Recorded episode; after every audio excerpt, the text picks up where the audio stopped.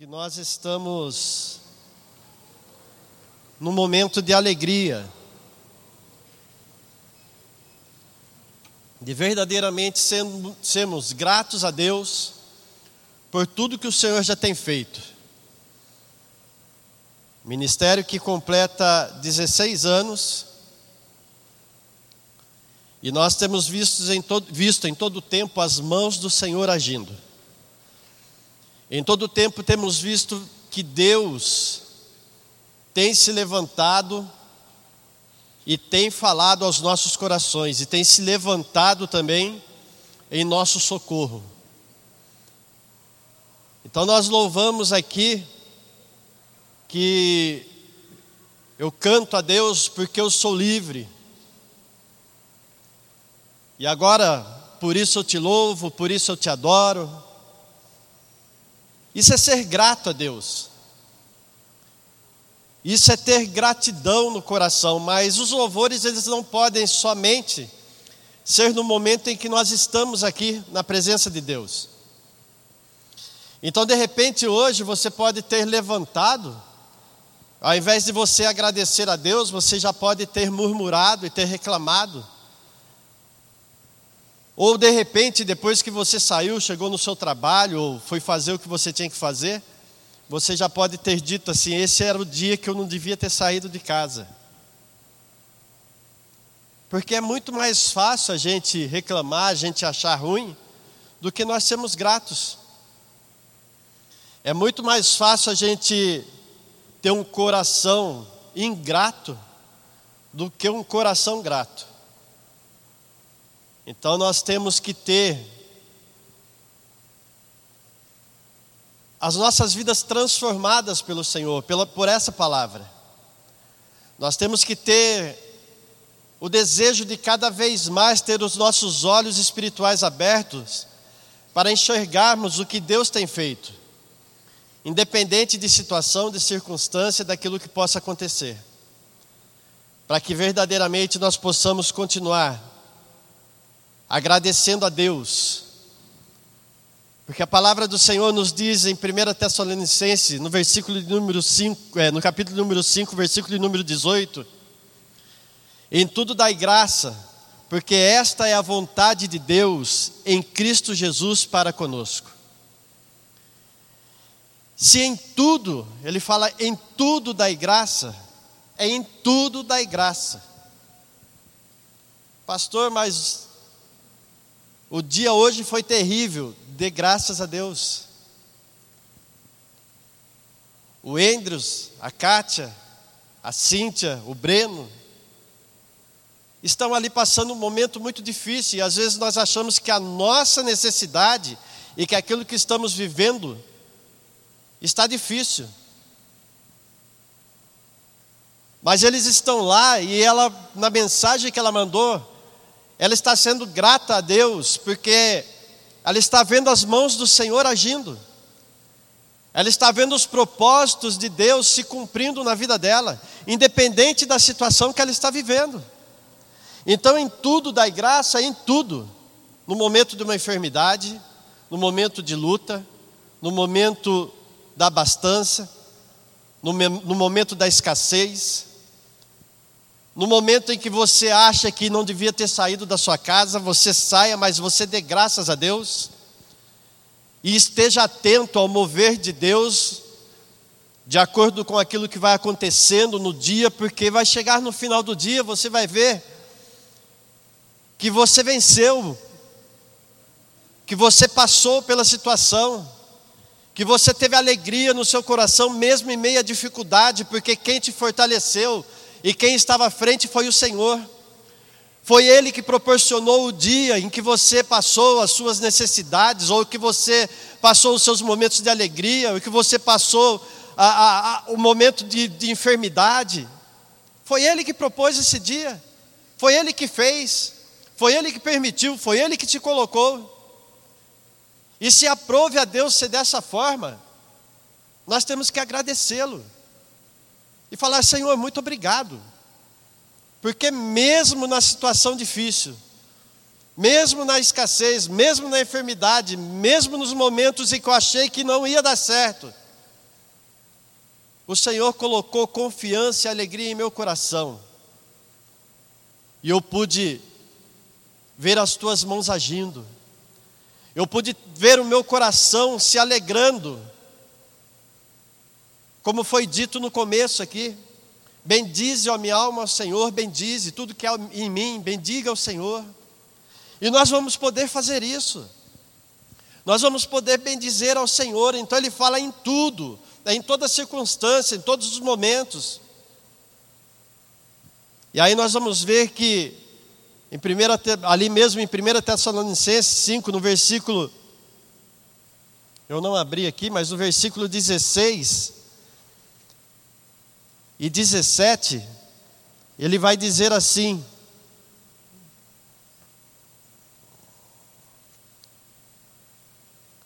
Orai sem cessar. 16. É, Regozijai-vos sempre. Orai sem cessar. E em tudo dai graça, porque esta é a vontade de Deus em Cristo Jesus para convosco. Então nós vamos ver que em tudo, esta é a vontade, esta, mesmo estando no singular, esta é a vontade de Deus. A vontade de Deus é o quê? Que em todo tempo nós estejamos nos alegrando. Regozijai-vos sempre, alegrem-se sempre. Independente do que você está vivendo, independente do que possa acontecer, independente da circunstância, da situação, do momento, alegre-se sempre. Ore sem cessar, fale com Deus, ore, coloque a sua vida em oração diante do Senhor. É em todo tempo, sempre, e dê graças a tudo, em todo tempo, em todo momento em tudo. Gratidão vai além de um simples obrigado.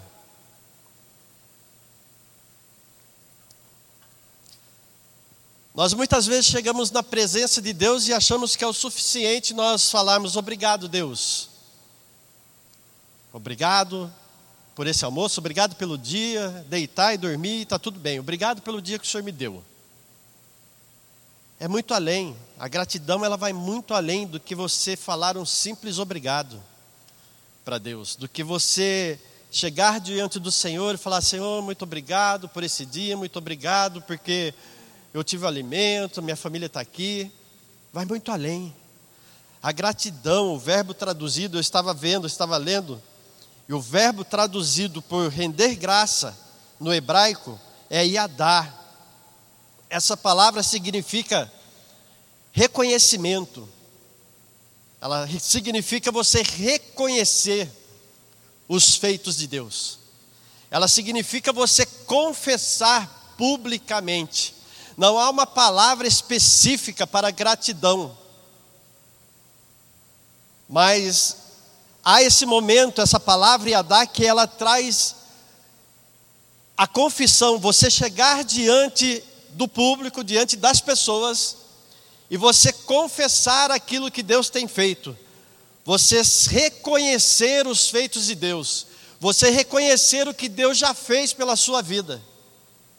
Então, Iadá, essa é a palavra que é usada no Antigo Testamento, que também é traduzida como louvar. Então, esse reconhecimento, essa confissão ao público, ela faz com que você adore ao Senhor, com que você louve a Deus.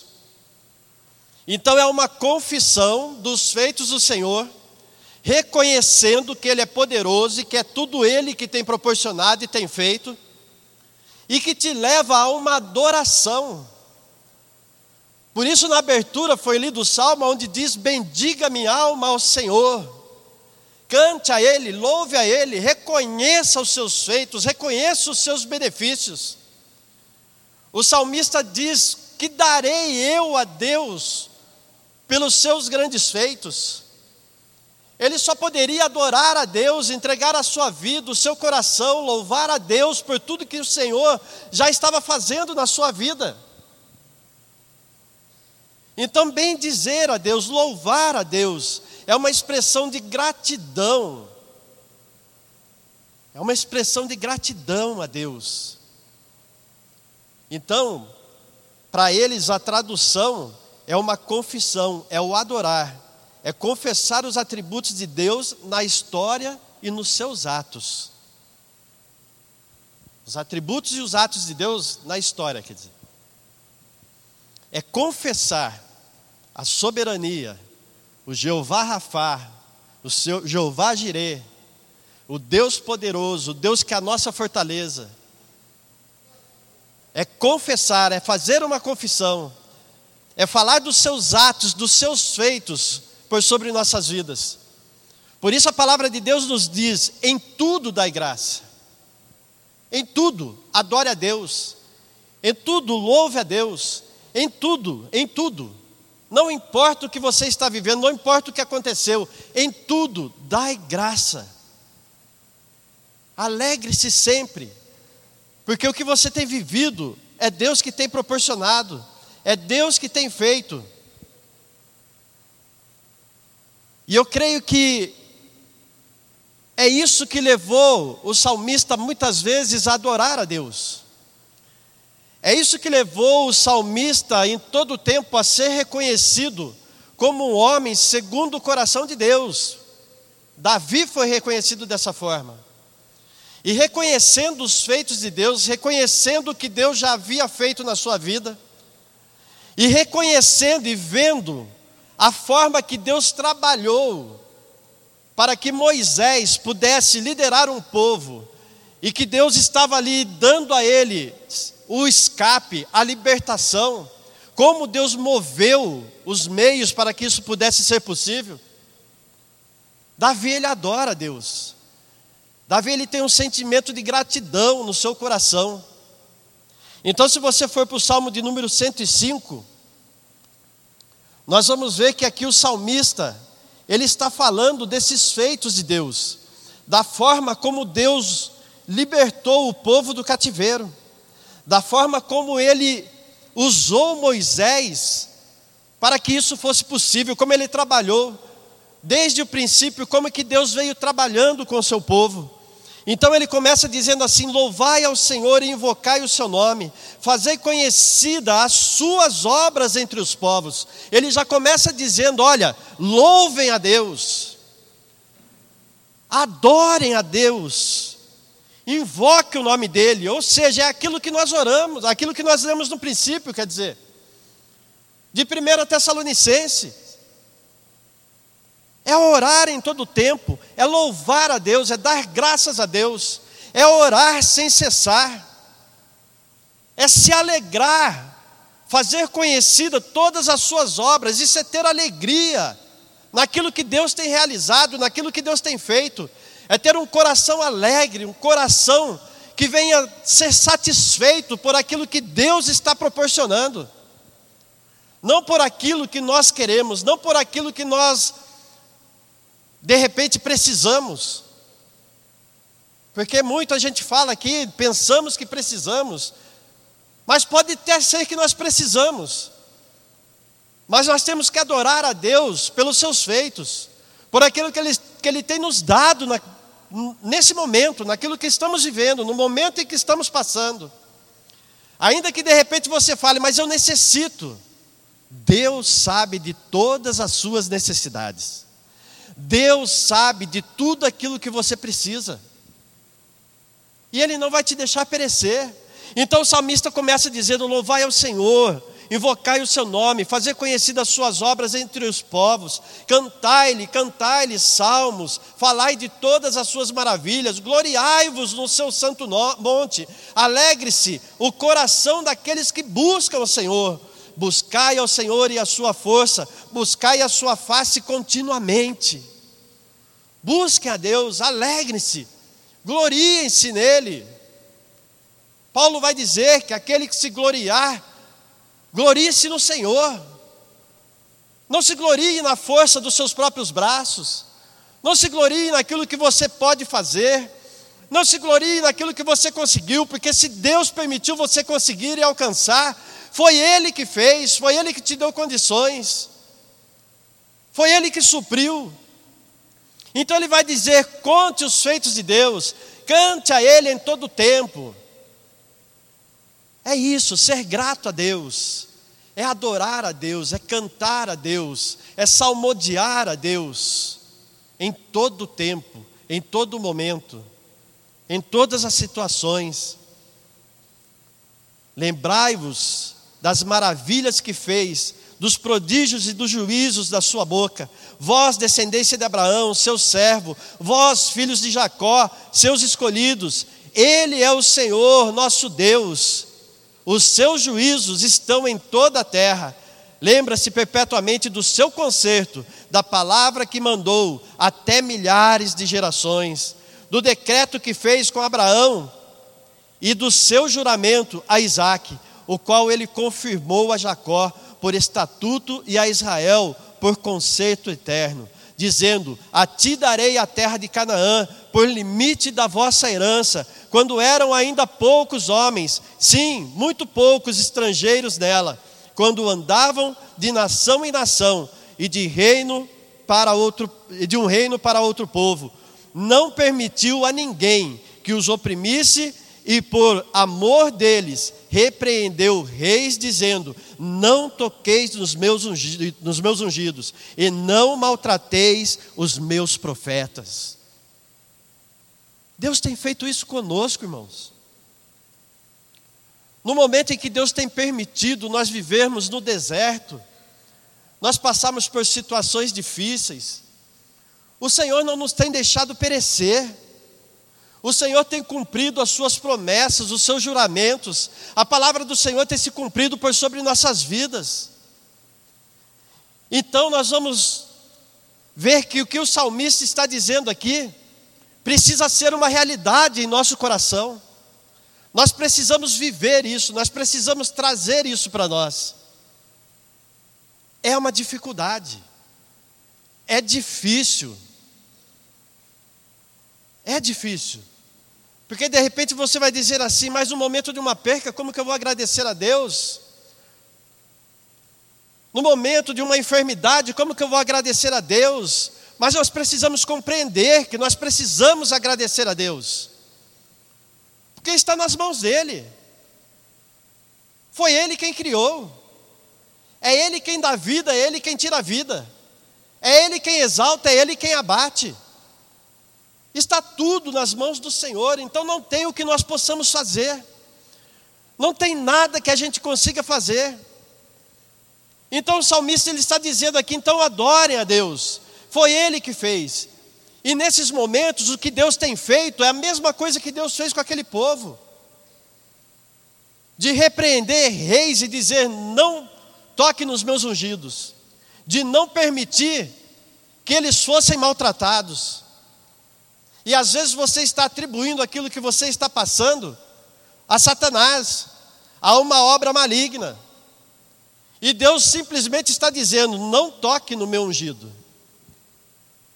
O momento que ele está passando, ele pode estar fraco, ele pode estar abatido, mas eu não vou permitir que você o maltrate, que você toque nele.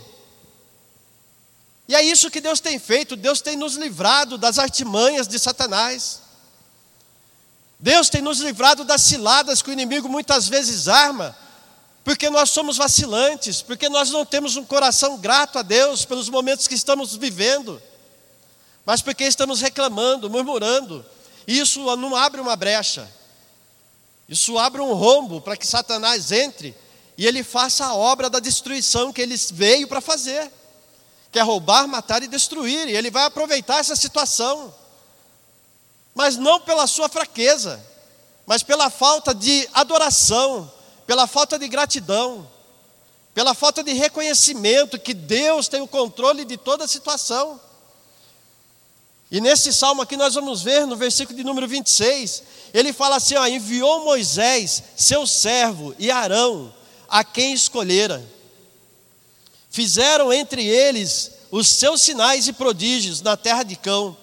Mandou as trevas que a escurecesse, mandou as trevas que a escurecessem, e não foram rebeldes à sua palavra. Converteu as águas em sangue, e assim fez morrer os peixes ou seja, ele vai continuar relatando aquilo que Deus fez.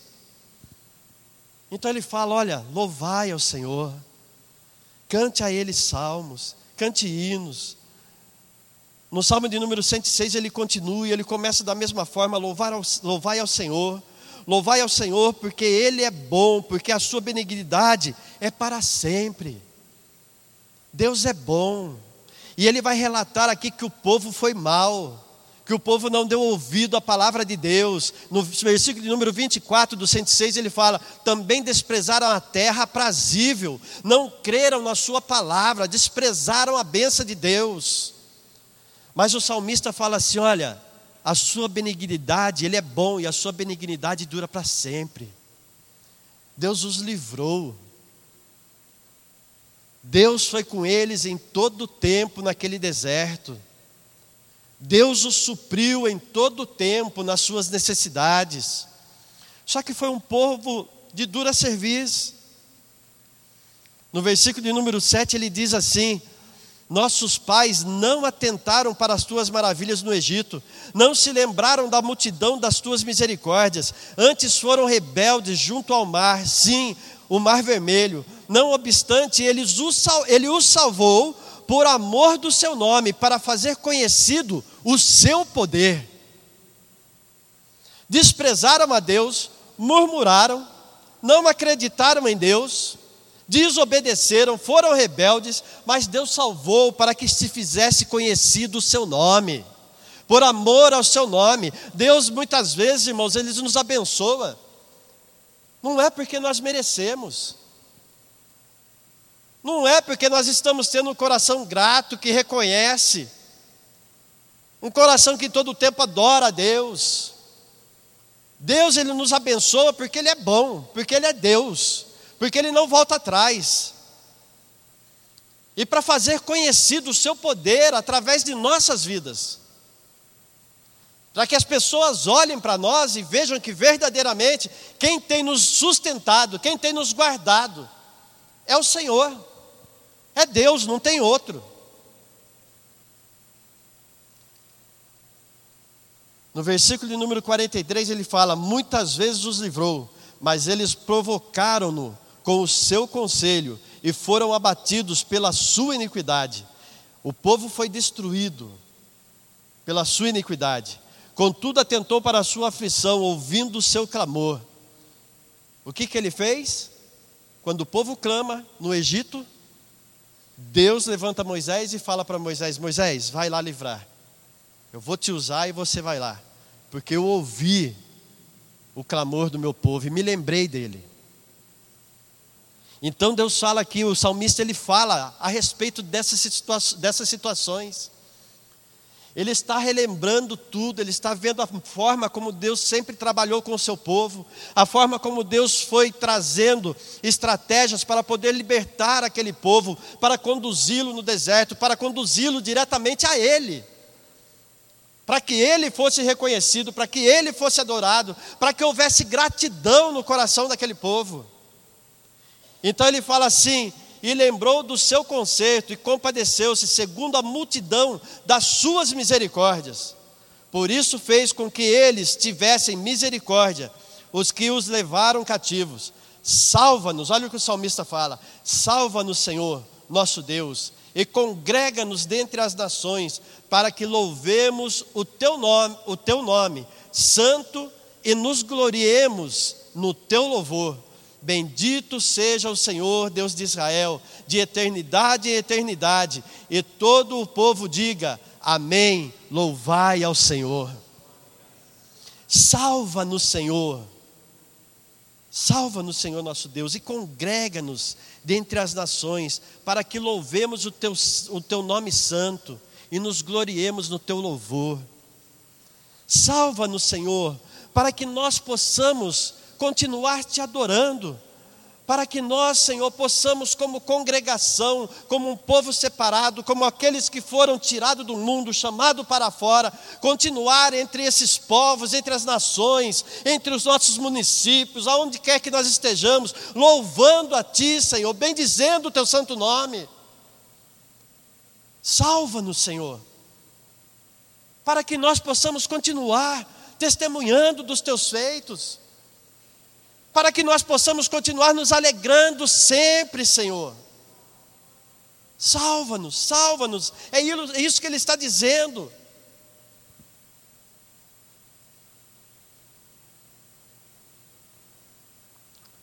Um coração grato, lembrando dos feitos do Senhor, reconhecendo o poder de Deus, sendo expressado, sendo manifesto através da vida de um povo escolhido por Deus, um povo escolhido para ser nação, para ser um povo adquirido pelo Senhor, um povo que manifestaria os feitos de Deus, as obras do Senhor.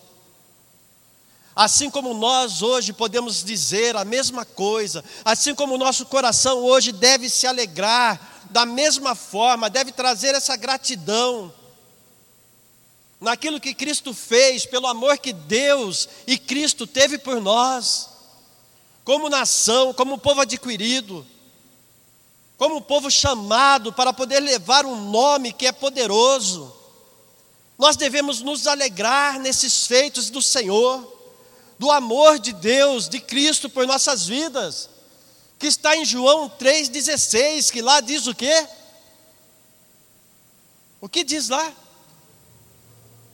Deus amou o mundo de tal maneira que deu seu Filho unigênito para que todo aquele que nele crê não pereça, mas tenha vida, vida em abundância. E no 17 ele vai dizer que ele enviou o seu Filho não para que condenasse o mundo, mas para salvá-lo.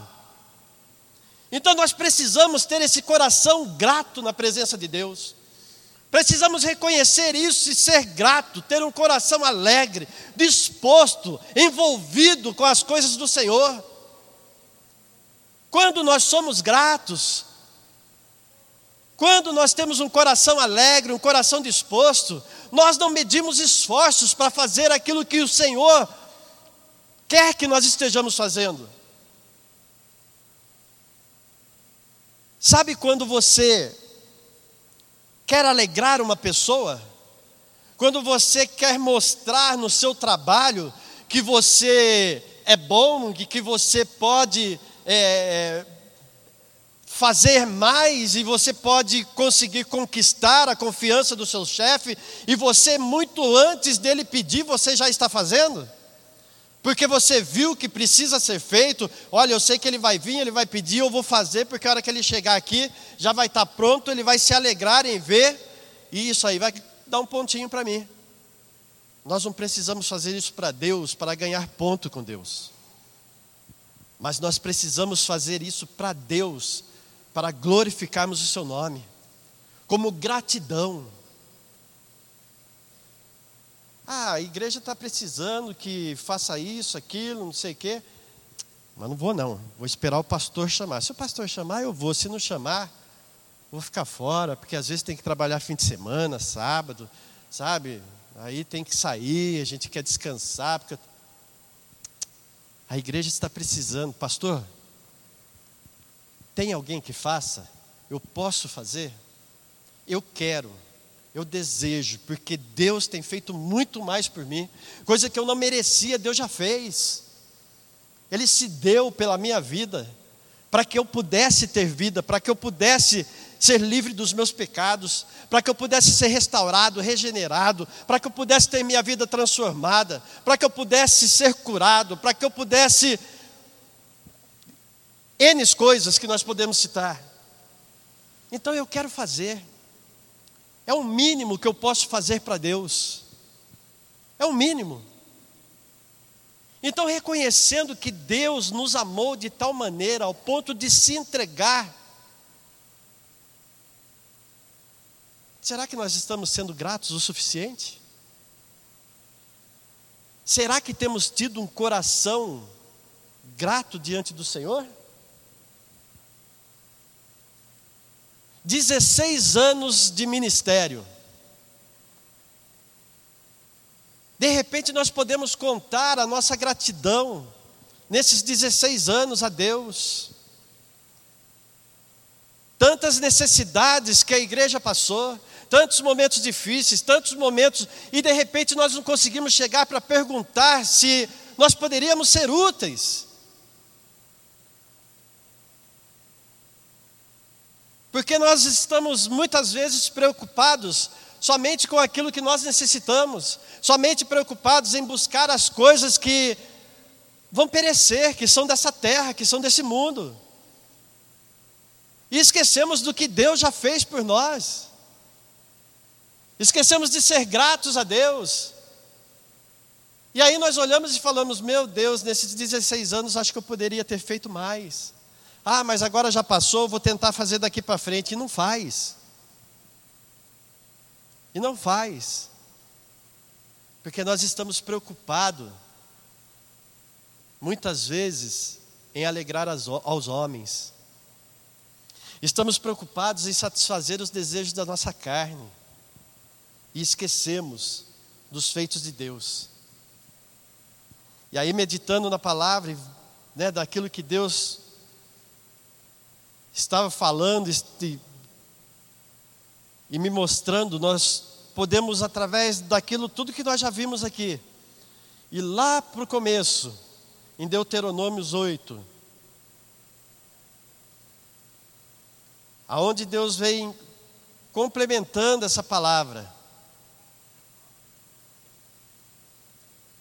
E nós vamos ver que Deuteronômios 8 vai falar a respeito daquilo que o salmista viu, o salmista reconheceu daquilo que o salmista estava falando.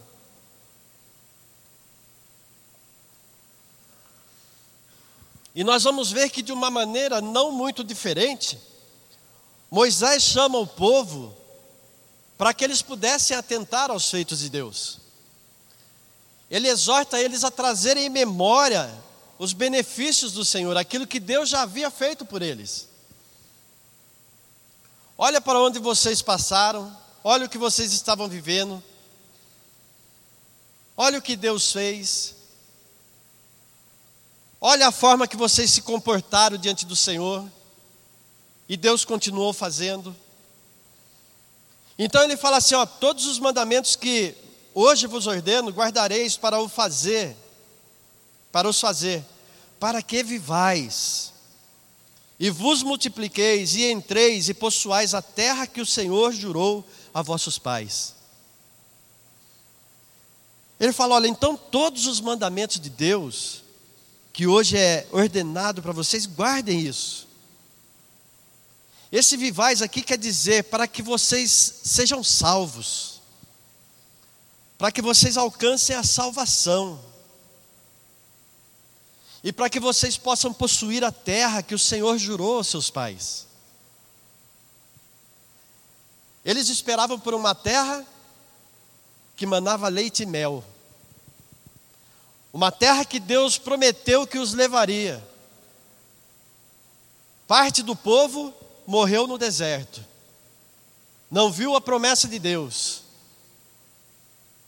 E Deus fala, e Moisés aqui fala para eles: olha, guarda os mandamentos, para que vocês possam alcançar a salvação para que vocês possam entrar na terra que Deus prometeu aos seus pais. Você está entendendo o que Deus está nos dizendo hoje? Guarde os meus mandamentos. Tudo que tem sido dito para vocês hoje, tudo aquilo que vocês têm ouvido, guarde, para que vocês possam alcançar a salvação e para que vocês possam entrar na Canaã celestial, na terra que eu tenho prometido na terra que meu filho disse que iria para preparar moradas e voltaria para vos buscar. Então guarde os, seus, os meus mandamentos, coloque no seu coração para que você alcance a salvação. E para que você possa entrar na terra que eu te, tenho te prometido. E te lembrarás de todo o caminho pelo qual o Senhor teu Deus te guiou no deserto, este 40 anos, para te humilhar e para te tentar ou te provar, para saber o que estava no teu coração, se guardarias os seus mandamentos ou não. Deus aqui ele usa desse momento, fazendo com que o povo estivesse numa peregrinação pelo deserto, numa forma que ele estava planejando um período de provação para esse povo. Ele vai falar que levou esse povo para que eles fossem humilhados, para que eles pudessem se humilhar. Esse se humilhar aqui é para que eles pudessem reconhecer que eles não são nada, que eles não eram nada, que eles não podiam nada. E para poder prová-los e saber se passando por esse momento, passando por um momento de escassez, passando por um momento difícil, se eles continuariam guardando os mandamentos do Senhor no seu coração. Se você for para Deuteronômio 13, no versículo de número 3, ele vai dizer assim: não ouvirás as palavras daquele profeta ou sonhador de sonhos, porquanto o Senhor, vosso Deus, vos prova para saber se amais o Senhor, vosso Deus, com todo o vosso coração e com toda a vossa alma. Então, por momentos, Deus estava provando eles, para que verdadeiramente Deus pudesse ver se o coração deles estava voltado para os mandamentos do Senhor se eles guardavam os mandamentos de Deus, se eles tinham alegria naquilo que o Senhor estava ensinando a eles. Então Deus vai falar aqui, no versículo de número 3: E te humilhou, e te deixou ter fome, e te sustentou com o maná, que não conhecestes, nem teus pais o conheceram, para te dar a entender que o homem não viverá só de pão, mas que de tudo o que sai da boca do Senhor. Aquele momento que ele havia proporcionado, o momento que ele havia enviado eles para o deserto, e que fez com que eles passassem fome, tinha um propósito. O propósito era eles reconhecerem a soberania de Deus, reconhecerem que eles não eram fortes, que eles não tinham nada, que eles não podiam nada e que eles não iam fazer nada se eles não tivessem o Senhor, se Deus não estivesse à frente. Então Deus prova para eles e diz que o Senhor humilhou eles para eles ter, e levou eles, deixou eles ter fome e sustentou com maná que nem eles, nem os pais deles haviam conhecido. Era algo sobrenatural. Deus estava proporcionando a eles ali algo sobrenatural, algo que eles ainda não conheciam, não haviam visto, não tinha na terra. E nós vamos ver que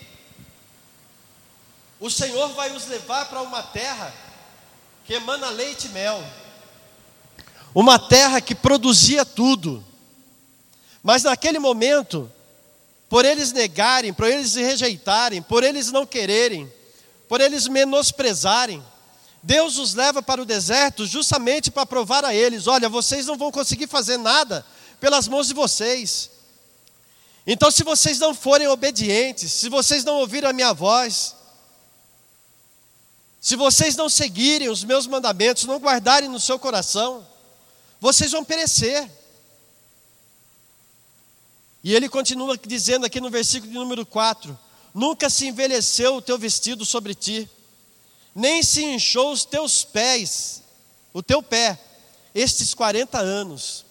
Imagine você andar 40 anos no deserto. Se você andar um dia no sol, aí fora, principalmente mulher, né, que tem a tendência de ter um inchaço maior no pé do que os homens. Mas os homens já têm. Se você andar um dia aí, você já vai inchar o seu pé. Você vai chegar em casa, vai querer escaldar o seu pé, vai querer sentar, colocar para cima.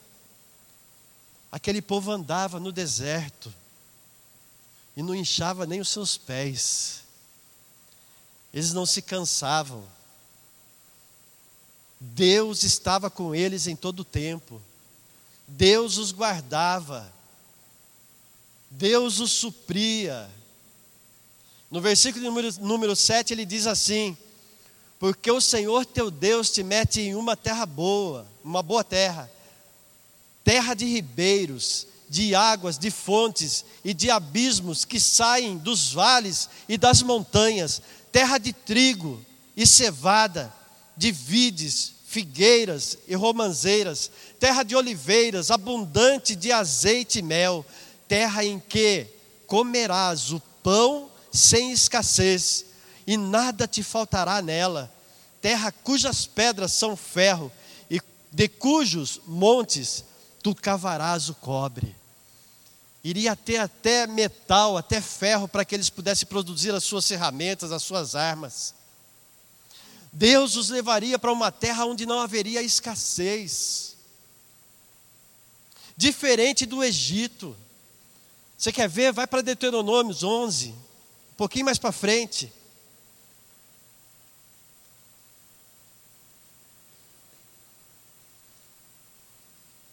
Versículo de número 8.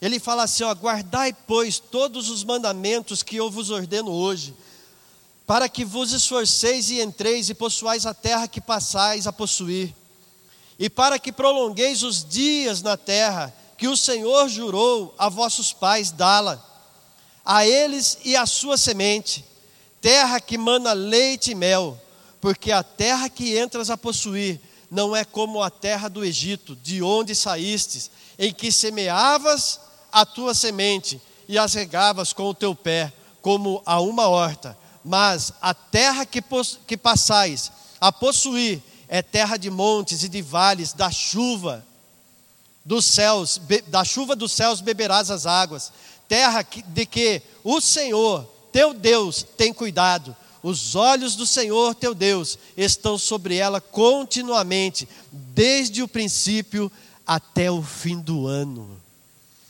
Deus estaria mandando a chuva, Deus estaria regando a terra, Deus estaria fazendo com que a semente produzisse, Deus estaria com eles todos os tempos na terra que eles estavam possuindo, mas para isso eles precisavam guardar os mandamentos de Deus. Eles precisavam trazer os feitos de Deus no seu coração, fazer notório a todos aqueles que perguntassem ou que olhassem para eles, que quem os estava é, sustentando, quem os estava fortalecendo era Deus. Eles não podiam fazer nada pela força dos seus próprios braços. Então Deus fala para ele aqui para que prolongueis os dias na terra que o Senhor jurou a vossos pais. Guarde os mandamentos. Porque vocês vão plantar e não vai ser como foi no Egito. Não vai. Quando Josué e Caleb vai espiar a terra, o que, que eles olham? Homens carregando cachos de uva no varão, de tão grandes que eram. Havia abundância. E Deus diz para eles aqui: olha, eu vou estar com vocês. Essa terra é a terra que Deus estava cuidando. Não era a terra que eles haviam preparado, que eles estavam lavrando. Não é a terra que eles estavam ali adubando para que pudesse crescer o fruto. Era Deus que estava cuidando dela. Era Deus que estava ali presente. Deus fala, e que os olhos deles estariam todo o tempo. E o ano inteiro ele estaria junto com eles, do princípio ao fim.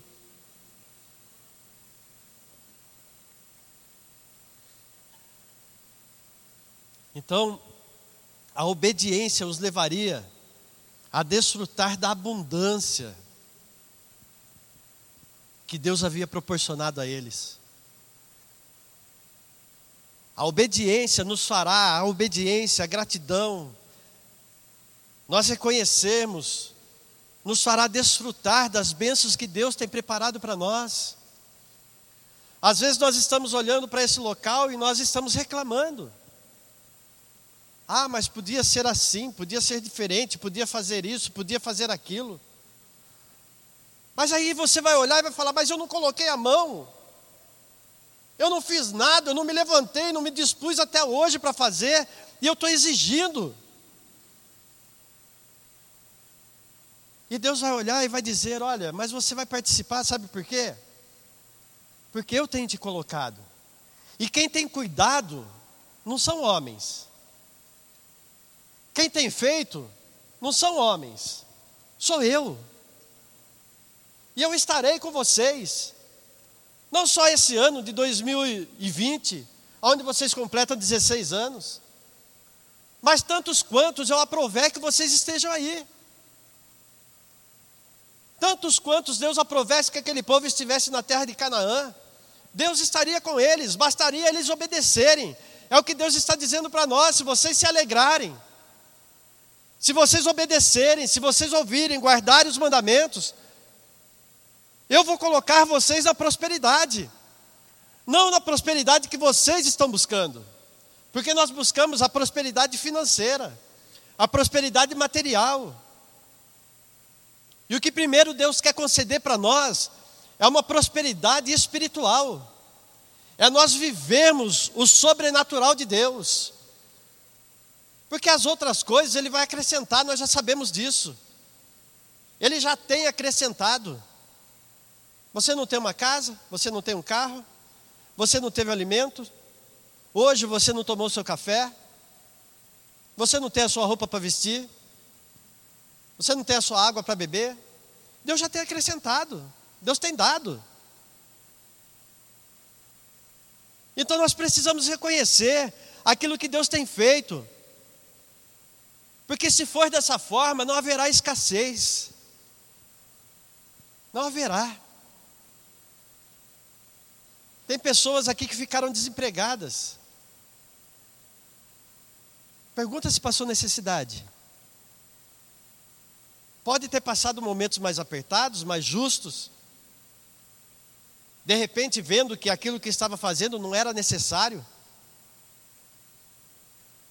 Ah, eu estava gastando com tanta coisa que eu não precisava. E às vezes Deus permite um momento desse para que nós possamos, opa, peraí, eu estou investindo aqui e estou deixando a obra de Deus. Estou investindo aqui, me alegrando, alegrando a minha carne, mas o meu coração está, está entristecido.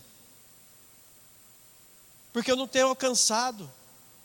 Porque eu não consegui isso, eu não consegui aquilo. Ao invés do nosso coração se alegrar e saber que tudo isso que nós fizemos foi Deus que deu. Foi Deus que fez. Então nós precisamos trazer isso para a nossa vida.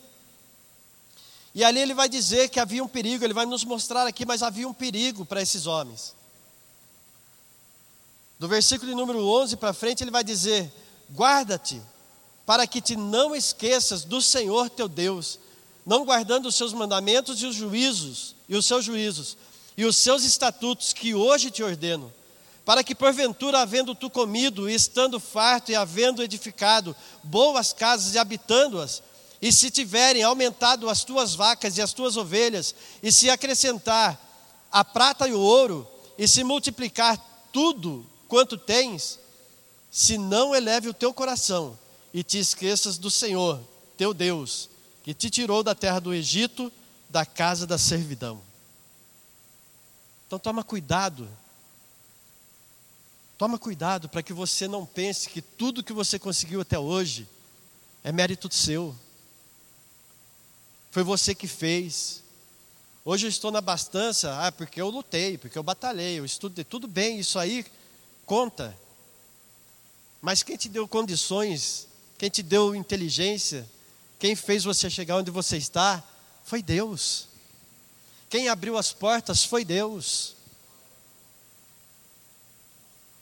Então é gratidão. É tomar cuidado para que a soberba não venha tomar lugar no nosso coração, porque ela precede a ruína. E era isso que Deus estava falando, ó, toma cuidado, para que vocês não elevem o coração de vocês e esqueçam do Senhor teu Deus, que te tirou da terra do Egito, da casa da servidão, que te guiou por aquele grande e terrível deserto de serpentes ardentes, de escorpiões e de secura, e que não havia água, e tirou água para ti da rocha do Seixal. Tome cuidado, que no deserto ele te sustentou com maná. Deus tem feito o sobrenatural por nós, irmãos. No 19 ele diz: Será, porém, que se der qualquer sorte, que se de qualquer sorte te esqueceres do Senhor teu Deus, E se ouvires outros deuses, os seus e os servires, e te inclinares perante eles, hoje eu protesto contra vós, que certamente perecereis. No capítulo de número 13, onde nós lemos ali para não dar ouvido ao profeta, ele vai continuar dizendo, se você for lendo aí, e ele vai dizer: para que eles não andassem dando ouvido àqueles que estavam se levantando e dizendo que estavam falando o que Deus não havia mandado. Ele fala para ele não dar ouvido ao profeta, para que eles andassem na presença de Deus após o Senhor, para que eles, se alguém viesse falar ou dizer alguma coisa, e dizer para eles: olha, vamos buscar tal Deus, vamos fazer dessa forma, deixa esse Deus, e vamos buscar a esses, para que eles não fizessem, muito pelo contrário, mas para que eles os apedrejassem. Depois você vai lendo aí, vai até o versículo de número 11, você vai ver isso. Para que eles os matassem. Sabe o que Deus estava falando? No versículo número 11 ele fala: para que todo Israel o ouça e o tema, e não torne a fazer segundo esta coisa má no meio de ti. Sabe o que Deus estava dizendo? Aquilo que vocês têm ouvido da boca do meu servo é o suficiente. Não busquem mais nada. Vocês não precisam de mais nada. Não dê ouvido a falsos profetas. Aqueles que se dizem ser profetas, que se levantam, dizendo para vocês: vamos adorar a outros deuses, vamos adorar a, a fulano, a Betano, Vamos buscar aquele pastor, aquele fulano. Deus está dizendo: aquilo que meu profeta tem dito é o suficiente. Aquilo que Deus tem dito para nós nesse altar é o suficiente, irmãos. É o que Deus está dizendo para nós. Não dê ouvido às outras coisas. Não dê ouvido a outros deuses, a homens que querem te tirar da posição. Faça prova, busque saber se é a vontade de Deus, se é a voz de Deus. O que Deus tem dito tem sido suficiente para nós.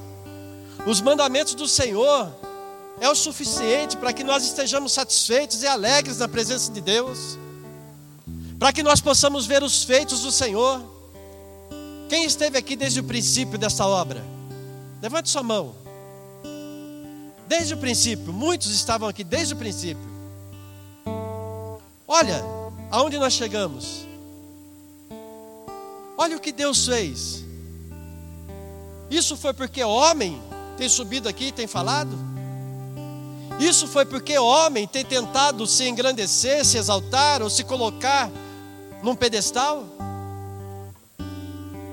É porque Deus tem se levantado nesse local em prol da minha e da sua vida.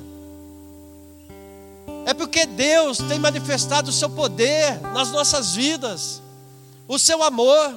Ele amou o mundo, Ele amou a mim e a você, Ele nos ama e Ele se entregou. E isso tudo não é porque nós queremos algo mais aconchegante, não, nós queremos fazer um palácio, não. Nós queremos ter o conforto, mas tudo isso é ingratidão a Deus. Tudo isso é reconhecendo os feitos do Senhor. Tudo isso é sabendo que se não fosse Deus, nada teria acontecido.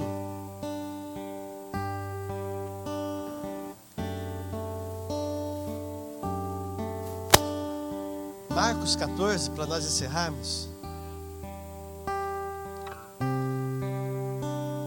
Tenho que falar dessa passagem que Deus já tinha colocado no meu coração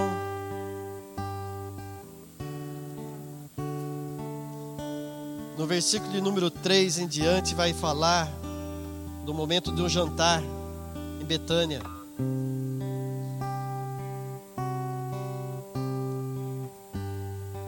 Que diz assim: Estando ele em Betânia sentado à mesa em casa de Simão, o leproso veio uma mulher que trazia um vaso de alabastro com um guento de nardo puro, de muito preço, e quebrando o vaso, lhe o derramou sobre a cabeça.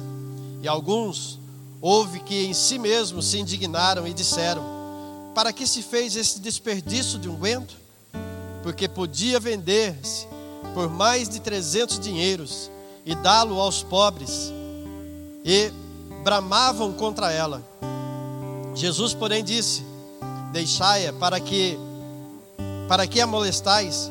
Ele, ela fez uma, ela fez-me boa obra, porque sempre tendes os pobres convosco, e podeis fazer-lhes bem quando quiserdes, mas a mim nem sempre me tendes. Esta fez o que podia, antecipou-se a ungir o meu corpo para a sepultura. Em verdade vos digo que em todas as partes do mundo onde este evangelho foi pregado, também o que ela fez será contado para a sua memória. Essa mulher ela pega no momento de um jantar em Betânia, ela pega um vaso de um perfume caro. E ela não abre esse vaso e derrama sobre Jesus. Para se certificar que tudo seria usado naquele momento, ela quebra o vaso. E os vasos não eram baratos, porque eram vasos que eram esculpidos em pedras. Então, para ela juntar o perfume que ela havia juntado, diz aqui que era o preço de um ano de trabalho. E isso não se comprava também de uma vez. Comprava-se por grama e enchendo o frasco. E essa mulher, Marta, ela é a mesma que escolheu, é a mesma que escolheu Maria, né? É a mesma que escolheu estar aos pés do Senhor para aprender de Deus. É a mesma que viu um milagre acontecendo na vida do seu irmão e reconhecendo os feitos de Deus, tendo alegria no seu coração em guardar os mandamentos, em servir a Deus, o que ela faz? A palavra de Deus vai dizer aqui, Jesus dizendo que aquela mulher fez o que? Podia. Sabe o que ela podia? Ela podia dar tudo. Aquele perfume era guardado para uma ocasião especial, para o dia do casamento. Essa mulher fala: Não, eu vou dar para o meu Senhor, eu vou dar para aquele que levantou o meu irmão daquela sepultura. Eu vou dar àquele que deu vida a ele e tem me dado vida. Eu vou dar àquele que tem me sustentado. diz aqui que ela fez o que ela podia, ela se antecipou naquilo que os homens iriam fazer. E ela fez o que ela podia, porque tinha um coração grato. Ela não se importou com o valor, com o preço, com o esforço que ela teria que fazer para adquirir de novo. Será que nós estamos fazendo aquilo que nós podemos? em gratidão a Deus por esta obra, em gratidão a Deus por tudo que Ele já fez em nossas vidas. Será que nós estamos fazendo o que nós podemos?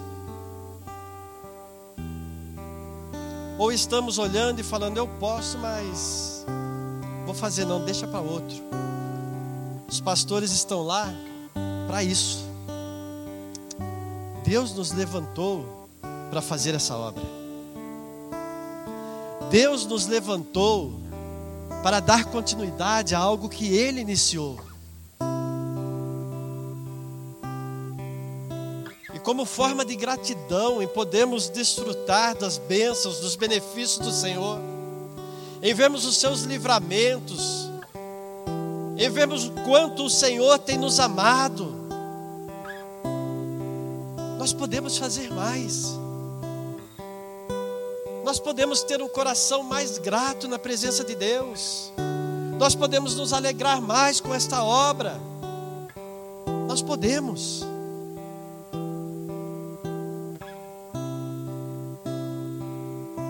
Por isso que o Senhor nos traz essa palavra hoje. De nós sermos gratos, seja grato. E ser grato é isso. Não é você olhar e dizer assim: ah, não, vou deixar para quem quiser que faça. Eu posso fazer. Eu tenho alegria, eu preciso ter essa alegria. Eu preciso me alegrar, me contentar, ter satisfação, ter um coração grato diante do Senhor.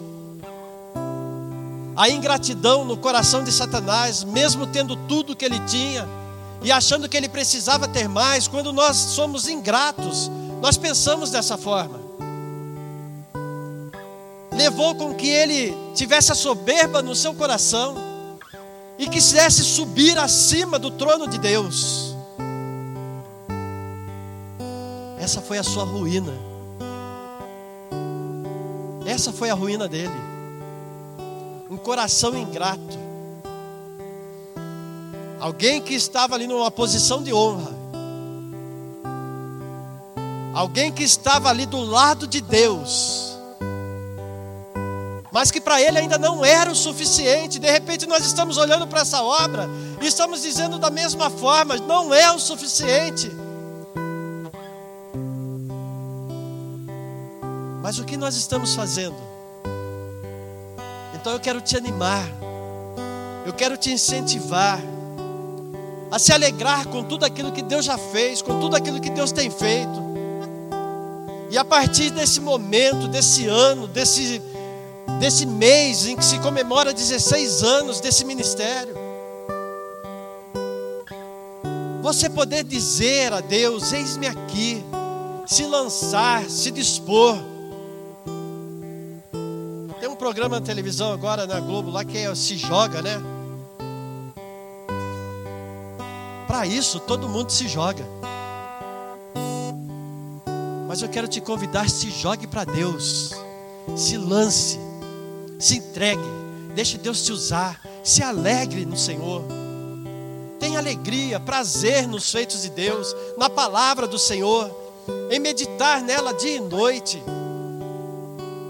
Porque assim como ele disse para Josué, assim como ele disse para esse povo, se vocês obedecerem, se vocês meditarem, tudo quanto vocês fizerem será bem sucedido, terá êxito e o nome do Senhor será glorificado, será exaltado. Por isso eu te convido, se coloque em pé. Dê o seu melhor para Deus. Se você ainda não fez aquilo que você pode, faça. Ah, mas o que eu podia, o que eu posso fazer e o que eu podia fazer, não é o suficiente. Então, se você sente dessa forma no seu coração, faça mais. Faça mais, surpreenda a Deus. Embora nós sabemos que Ele sabe de todas as coisas, nós sabemos que Ele sabe o que vai no nosso coração, a nossa intenção, mas faça, dê além, dê mais, se esforce. Porque que tudo aquilo que você fizer não será em vão. Mas nós precisamos nos alegrar e sermos gratos a Deus. Amém? Senhor, obrigado, Deus. Obrigado, Senhor, por tudo que o Senhor já tem feito, Pai. Obrigado, Deus, pelas portas abertas, não somente desta casa de oração, mas as portas dos céus que têm se aberto, Senhor, por nós, ó Pai, em prol de nossas vidas, Senhor, de onde o Senhor tem se levantado e tem olhado para nós e tem nos tomado com mãos fortes, ó Deus, e tem nos sustentado, tem nos feito, Senhor, nos manter em pé nos nossos joelhos muitas vezes frouxos, ó Pai sem forças para caminhar, sem forças para ir além daquilo, Senhor, que o nosso físico, Senhor, possa alcançar, possa conseguir, porque não é a nossa força que nos levará além, mas é o teu poder, é o teu Espírito, Senhor, habitando em nosso ser. Por isso nós te louvamos, te agradecemos por esta igreja, Senhor. Aonde nós temos recebido, Senhor, o maná que vem dos céus. O alimento fresco em todo o tempo, Senhor. Não é algo que perece. Não é algo que nos prejudica, que nos faz mal. Muito pelo contrário, Senhor. Isso tem nos trazido vida tem nos trazido, Senhor, saúde para os nossos ossos, ó Pai. Isso tem nos feito despertar, Senhor, para vermos o quanto, Senhor, nós temos que mudar, o quão egoísta nós somos. Senhor, eis-nos aqui, Deus. Queremos ser melhores para Ti. Queremos, Senhor, testemunhar dos Teus feitos, nos alegrar em anunciar a Tua palavra, o Teu Evangelho em dizer que somos seus, aonde quer que nós coloquemos a planta dos nossos pés. Muitos, Senhor, têm se escondido, Pai. Muitos têm se escondido. No momento em que perguntam, Senhor, acabam fazendo igual Pedro, negando a Ti, Deus. Mas que isso possa ser, Senhor, mudado, transformado. Que a alegria brote, Senhor, no coração de todos, ó Pai para que a uma só voz, em uma só união, nós possamos continuar, Senhor, propagando o teu reino, ó Pai, e fazendo a obra que o Senhor nos comissionou que fosse feita. Assim nós oramos, ó Deus, certos, ó Pai, que como tu colocaste, Senhor, aquele povo numa terra que o Senhor prometeu, que emana leite e mel, assim como está escrito, Senhor, em Apocalipse, o Senhor nos levará a novos céus e nova terra, local aonde cessarão todas as dores, aonde não haverá mais pranto, aonde, Senhor, teremos o alimento constantemente, aonde a tua presença, assim como tu disseste ali, Senhor, em Êxodo, em Deuteronômio, a tua presença será real no meio, Senhor, do povo, em todo o tempo, ó Pai. E o Senhor saciará não haverá trevas, porque tu és a luz, e nós o adoraremos em todo o tempo, em espírito e em verdade, com alegria em nosso coração. Assim nós oramos, Senhor, gratos a Ti, em nome de Jesus. Amém, Senhor.